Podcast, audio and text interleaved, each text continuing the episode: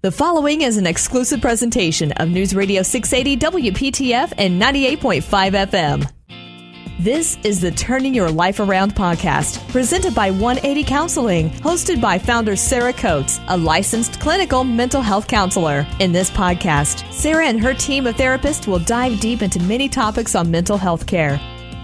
Here's your host, Sarah Coates. Hello, and welcome to the Turning Your Life Around podcast. Welcome back, and I am joined by my friend and colleague, Kiana. Hello, everyone. Hello, how are you?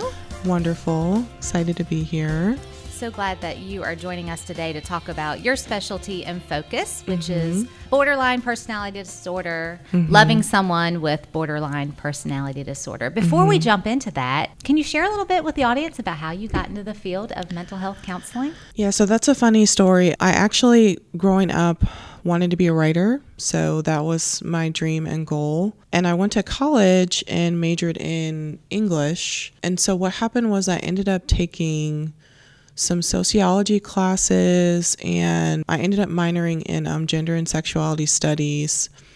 And I think I was frustrated with all these great ideas we were talking about in school without any way to put those into practice to actually help mm. people. And then I also like as a part of being a gender studies minor, I got involved. We had a um, a rape crisis center on our campus where we did peer counseling. So the director of the counseling center would train us on like some basic techniques, you know, when to get more help for someone and I actually did some my first counseling when I was an undergrad.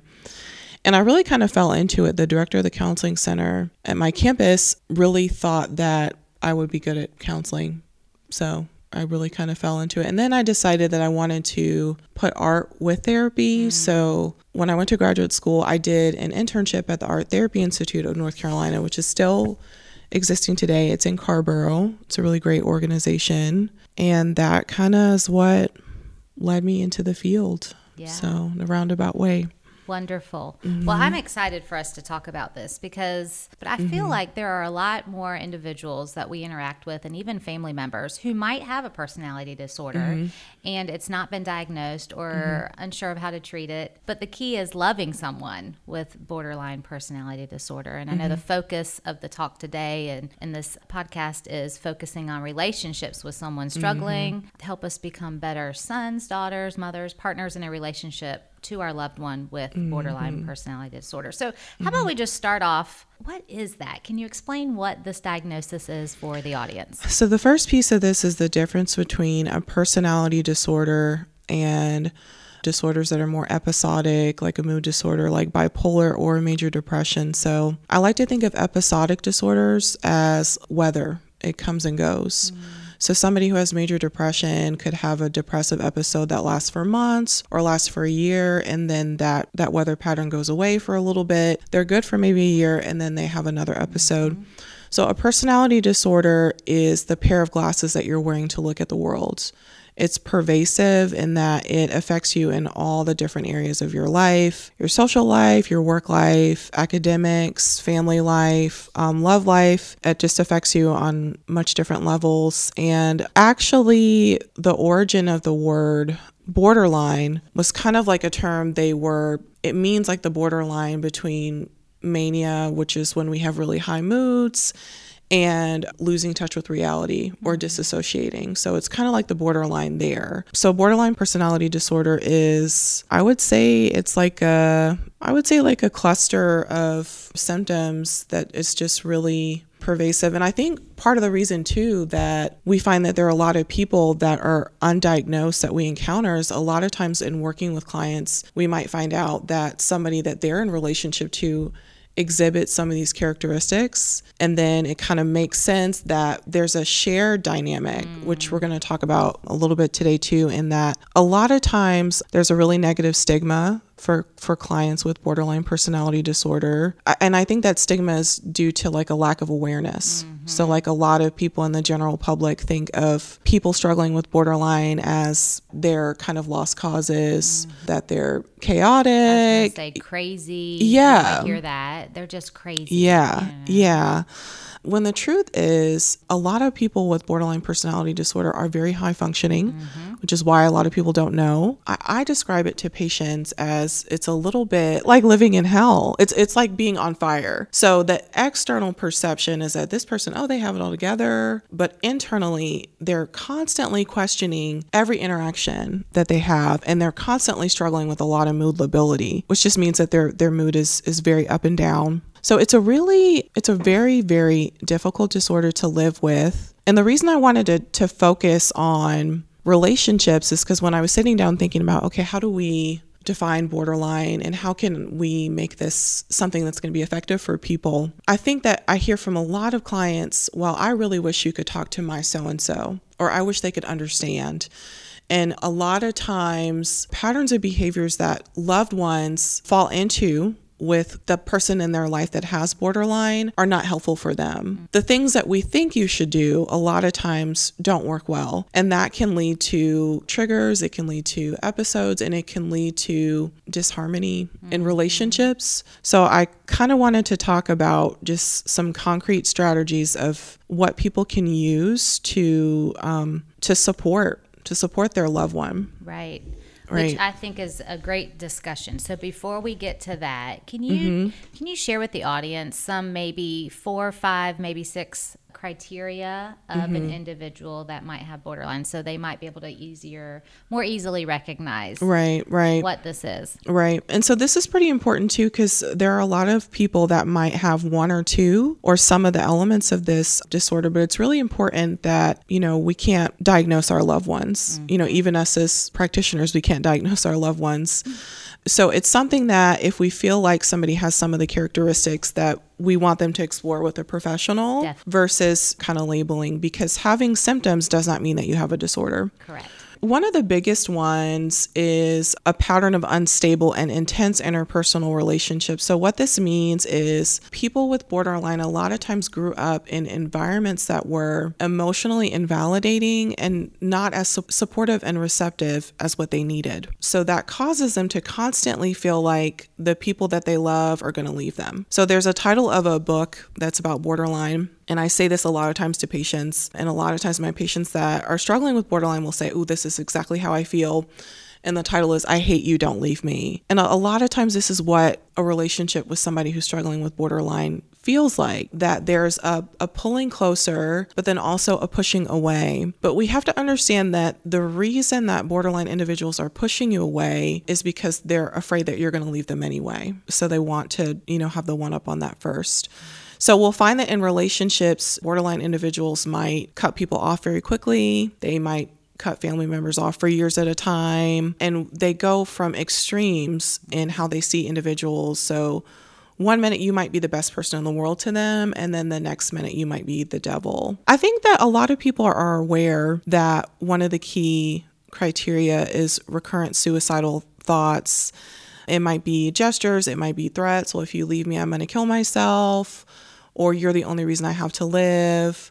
And it's pretty frequent that a lot of clients with borderline have suicidal thoughts more than the average person. Like a lot of them will say it occurs about every day, every other day. And that doesn't necessarily mean that that person needs to be hospitalized right at that moment. It doesn't necessarily mean they're going to act on those thoughts, but a lot of times they're pretty persistently there. And we have to remember they're there because they feel like they're living in hell. Mm. So I think that understanding really breeds connection and compassion. So I think that's kind of like if we forget everything else in the talk today, I think that's the most important thing is if we can understand more of where that individual is coming from, the the emotions and the motivations underneath their behaviors, it makes it easier to sustain healthy relationships with them. In my limited knowledge of borderline personality disorder, mm-hmm. another criteria for an actual diagnosis is this frantic effort to mm-hmm. avoid mm-hmm. real or imagined abandonment. You know, mm-hmm. abandonment is a key concept for an individual with borderline. Yeah. Uh, whether it's real or perceived abandonment. Right, um, right. So that's a criteria. Absolutely. What are some other criterias that we can highlight? Another one I think is really important. You know how we have it's funny how in society and culture we have we have images of disorders that are not accurate. So people call each other bipolar mm-hmm. if their mm-hmm. mood swings during the day. Right. Which is not yeah, exactly what bipolar. what that is, mm-hmm. right? So a lot of times, clients with borderline, their moods swing. Um, it's pretty rapid cycling. Mm-hmm. They can be one way in the morning and it could be 10 minutes later. Mm-hmm. It could be by lunch. They're in a different place. So it's kind of like being on a roller coaster mood wise. And we have to mm-hmm. remember that within themselves, living with that is a lot. Mm-hmm from the outside, it's difficult to deal with those mood changes, but just being cognizant that it's a lot for them internally. Another one, a lot of times there's a lot of anger. There are some co occurrences with BPD. Like I found a statistic from an article, recent article. It says research suggests that people with this diagnosis are nearly 14 times more likely to report childhood adversary than the average person. This is especially true when we're talking about things like emotional abuse and neglect. There's a good number of clients that have borderline that also have PTSD. Mm. And so, a, a, criteria of PTSD a lot of times is anger. So, sometimes um, there can be lashing out, and that lashing out can be connected to, I feel like you're going to leave me, mm. or this is reminding me of something that happened in the past that was hurtful. The fear of abandonment. The fear of abandonment. Mm-hmm. Absolutely. Mm-hmm. And then I think the most important one is the um, the black or white thinking. We call it all or nothing thinking so this is when we cannot see shades of gray. Um, so this is when we feel like, okay, if I'm right, then the other person has to be wrong. If this answer is right, the other answer has to be wrong. And I define that thinking as it's almost like thinking through a straw where it's very narrow, it's not very cognitively flexible. I think this can make it hard for loved ones to express how they feel because a common behavioral pattern might be a loved one saying, Well, this is how it makes me feel when you engage in these behaviors that are unhealthy for me, right? Or that are toxic to our relationship.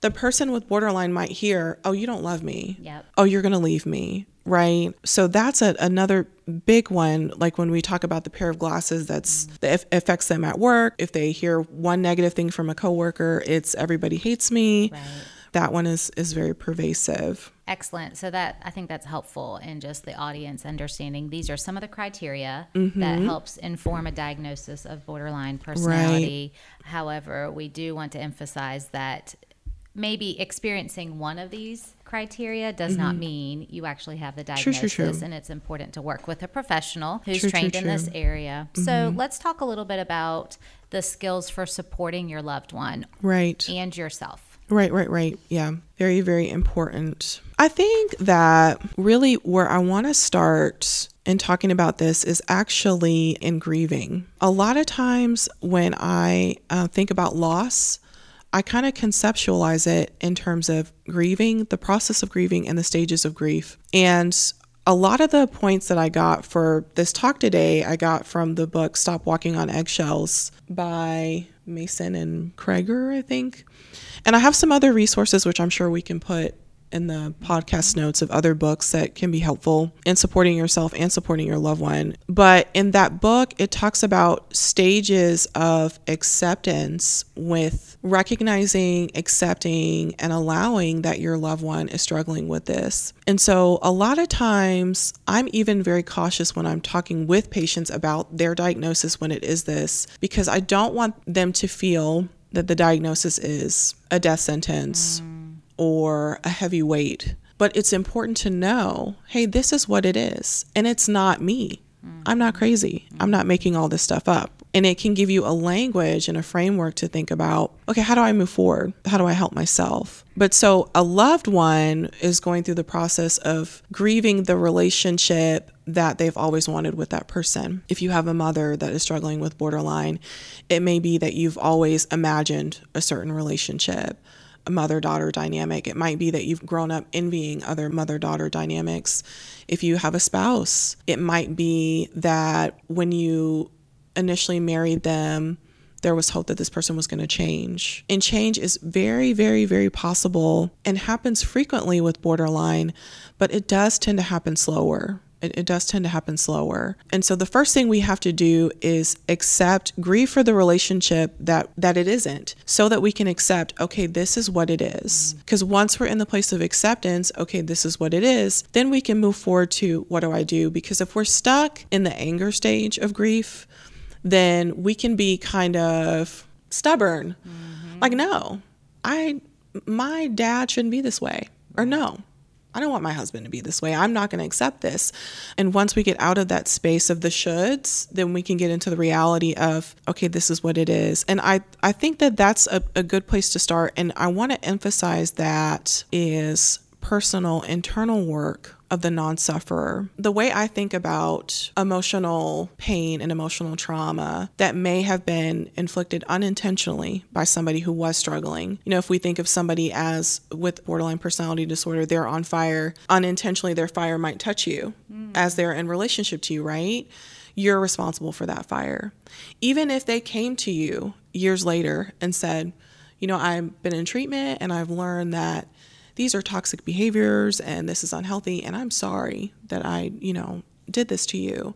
The fire is still your responsibility. So I always say we're not responsible for what happens to us, but we are responsible for for how we move forward. So I, I think that that's a, a, a, big piece to start with. What about boundaries? I know that yeah, boundaries are so important when you're loving someone or supporting mm-hmm. someone with borderline. Can we talk a minute about that? Absolutely. Absolutely. Boundaries I think of boundaries as we can have super firm, rigid boundaries like walls, we can have flexible boundaries, and then we can have what I call Gumby boundaries. I don't know if people remember Gumby.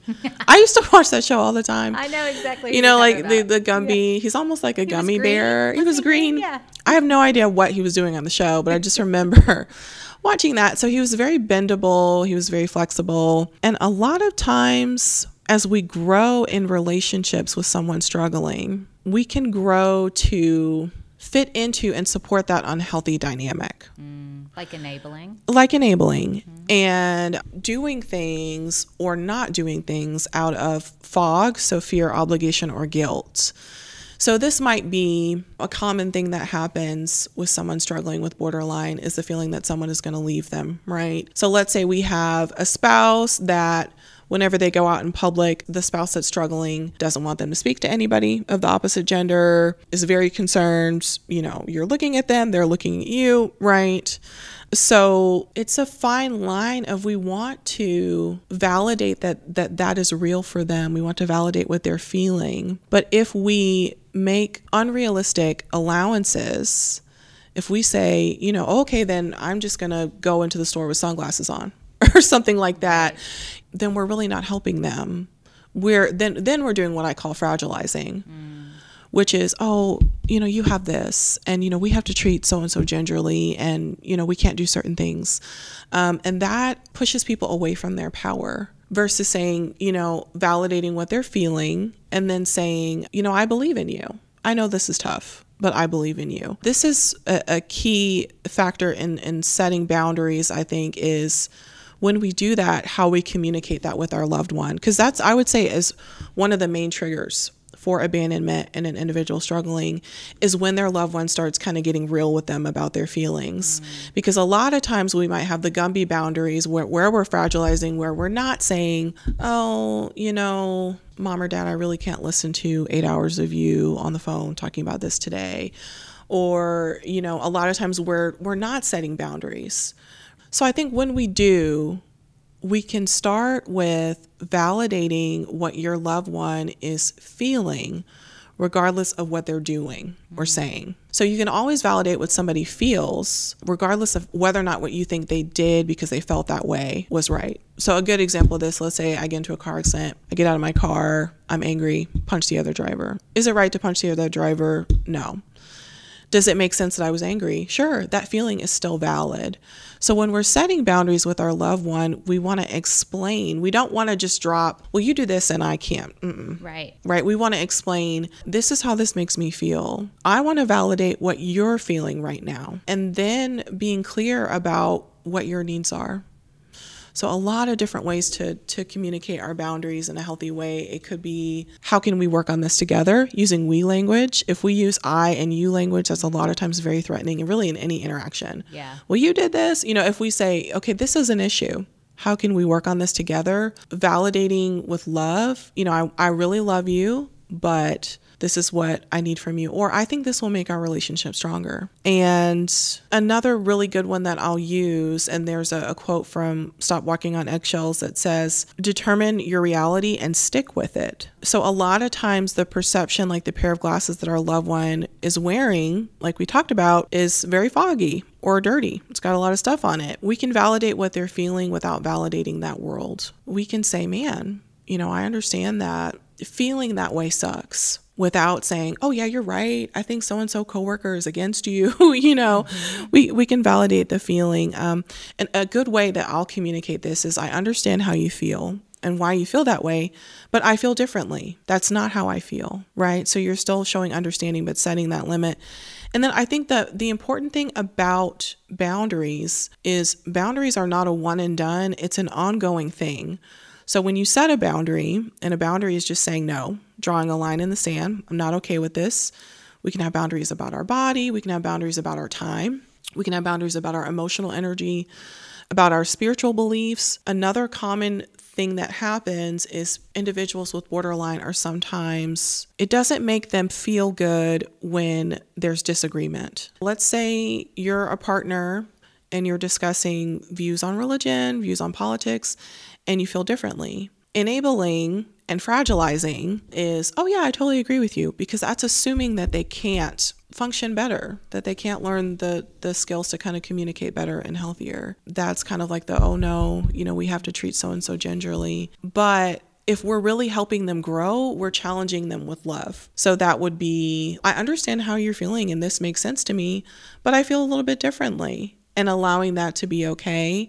This is how we set boundaries, right? That lets them know, oh, they still love me, but they disagree. So you can disagree. Right. Disagree doesn't mean you're leaving me. Right. Doesn't mean you're leaving me. And the other thing I'll say as well, like going back to the Gumby boundaries and the fact that boundaries are ongoing, if we set a boundary and we don't maintain that boundary, it means nothing. Mm. If I tell a loved one, I can't respond to every text you send. I know it's really triggering for you when I don't respond right away but you know we can set up certain times during the day for sure but i'm just letting you know that's that's not something i can do but then you start doing that right. you start responding this is gumby boundaries mm-hmm. it will not work it sends confusing messages and it's it's enabling so those are some good examples there i know there's we could talk about boundaries for years oh, boundaries it's such a broad topic it is know? and i i think i don't think we ever get to a point where you don't need to work on them mm-hmm. i work on boundaries every day, mm-hmm. you know mm-hmm. Another thing I do want to talk about really quickly as well is identifying your role or your part. And I describe it as a dance. So it says identify your role or your part in the dance of unhealthy BPD behavior. And so I say it as a dance because relationships and communication can be very cyclical and it's typically it has a pattern. So another good example, me and my dad. I love my dad. We tend to get into the same arguments over and over. My mom as well, we get into the same arguments. And so what it is is I play a role. That's my role in the dance, and they play a role. But they'll say something that might be a little bit triggering for me.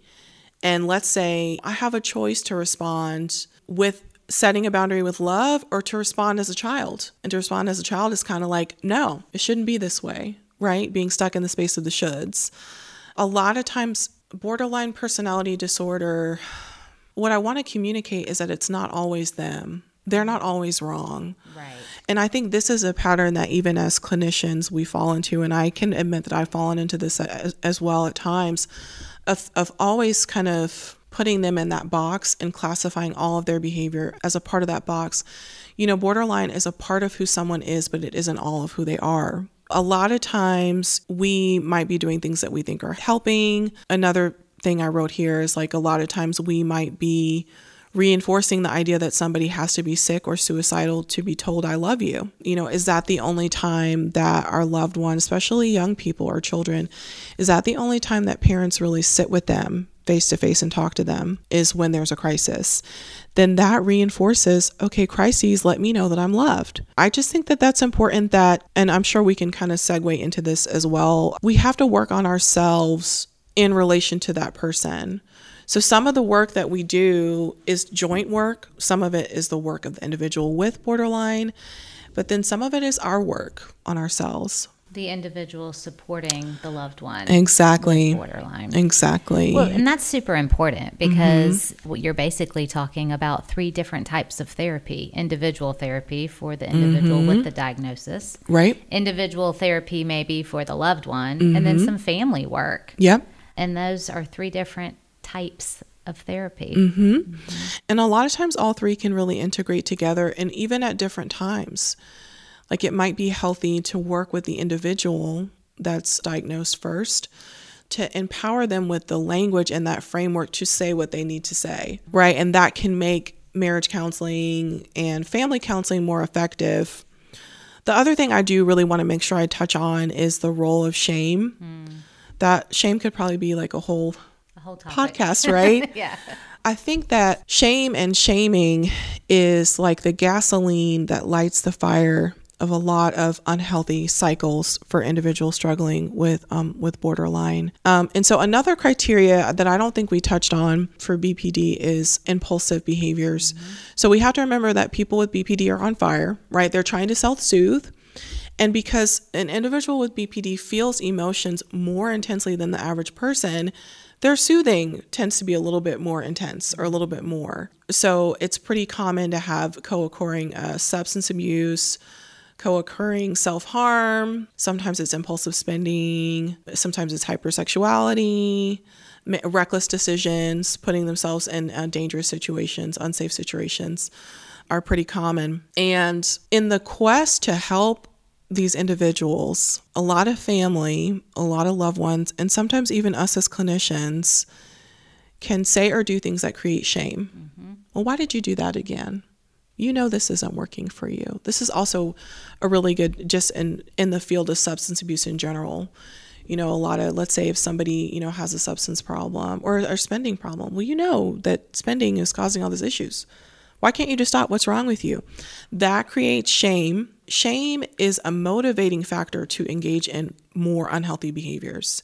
If somebody feels shame, they feel like, well, I'm not good enough. I'm never going to get better. I might as well just keep doing this bad thing. So it's it's very very important that um, that a we have realistic expectations for our loved ones, and that those expectations fit where they are in their life what skill set they have and that we're we're aware of of judging. Because the other thing that judging does is it fragilizes. If we say i just don't know how to help you then that makes that person feel well geez you know i must really be doomed here mm-hmm. versus saying, I know that this is difficult, but I have faith in you. I think that's the the healthiest thing that we can say to our loved one struggling with this is, I believe in you, instead of, oh, God, we got to get you somewhere.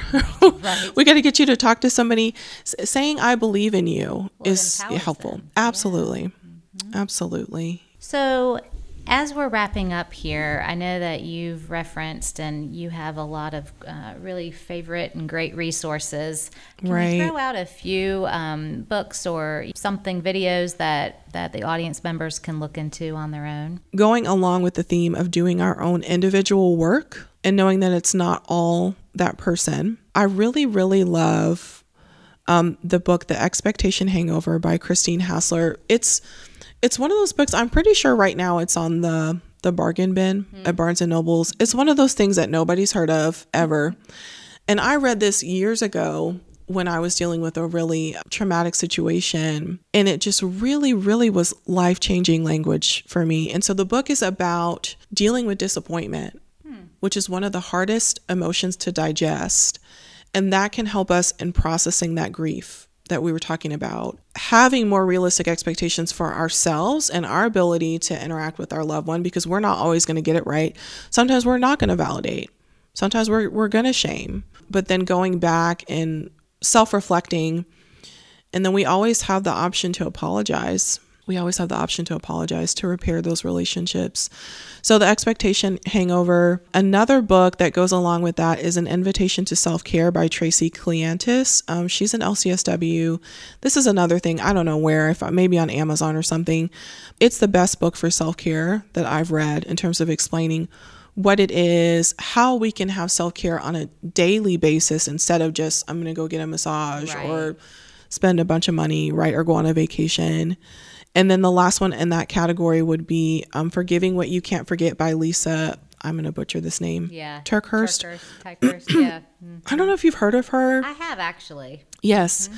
So I haven't read this book, Forgiving What You Can't Forget. I picked up the journal and it's a forgiveness journal. And I will say that there's a Christian element mm-hmm. in the material, but I think it is super, super, super powerful I think forgiveness, I put here like what are the two superpowers if we forget if we forget everything else in our interactions with our loved ones that are struggling, remember to forgive and be compassionate, right? right. Um, so forgiveness helps us with our anger and it helps us to deal with the individual that's in front of us and not the individual that has disappointed us. Absolutely. Before. So so those are great ones for that. And then the other one I will mention is Stop Walking on Eggshells is pretty much, I think, the handbook. The handbook. it, it is, yeah. Right. I recommend this to a lot of clients that are struggling, that are loving somebody that's struggling. It really walks you through some strategies you can use in communicating and it helps you understand. And I like the workbook too. Mm-hmm. I think the workbook is, is really good. So those are the most Your important ones, I would say. Excellent. Yes. Well, thank you so much. This has been so educational. I hope very helpful for the audience members that are mm-hmm. listening today. And if you have been tuning in and you, you know, some of this resonates with you and you feel like you might yourself or have a loved one who maybe meets some of these criteria, certainly reach out. We have a number of therapists, including Kiana here mm-hmm. at 180 Counseling, who specialize and focus in borderline personality disorder mm-hmm. and helping loved ones support an individual with borderline. Mm-hmm. So feel free to reach out today. Check us out on 1-80counseling.com. Thanks for listening. You've been listening to the Turning Your Life Around podcast, presented by 180 Counseling, with five triangle locations to serve you. Learn more at 1-80counseling.com. This has been an exclusive presentation of News Radio 680 WPTF and 98.5 FM, a Curtis Media Group station.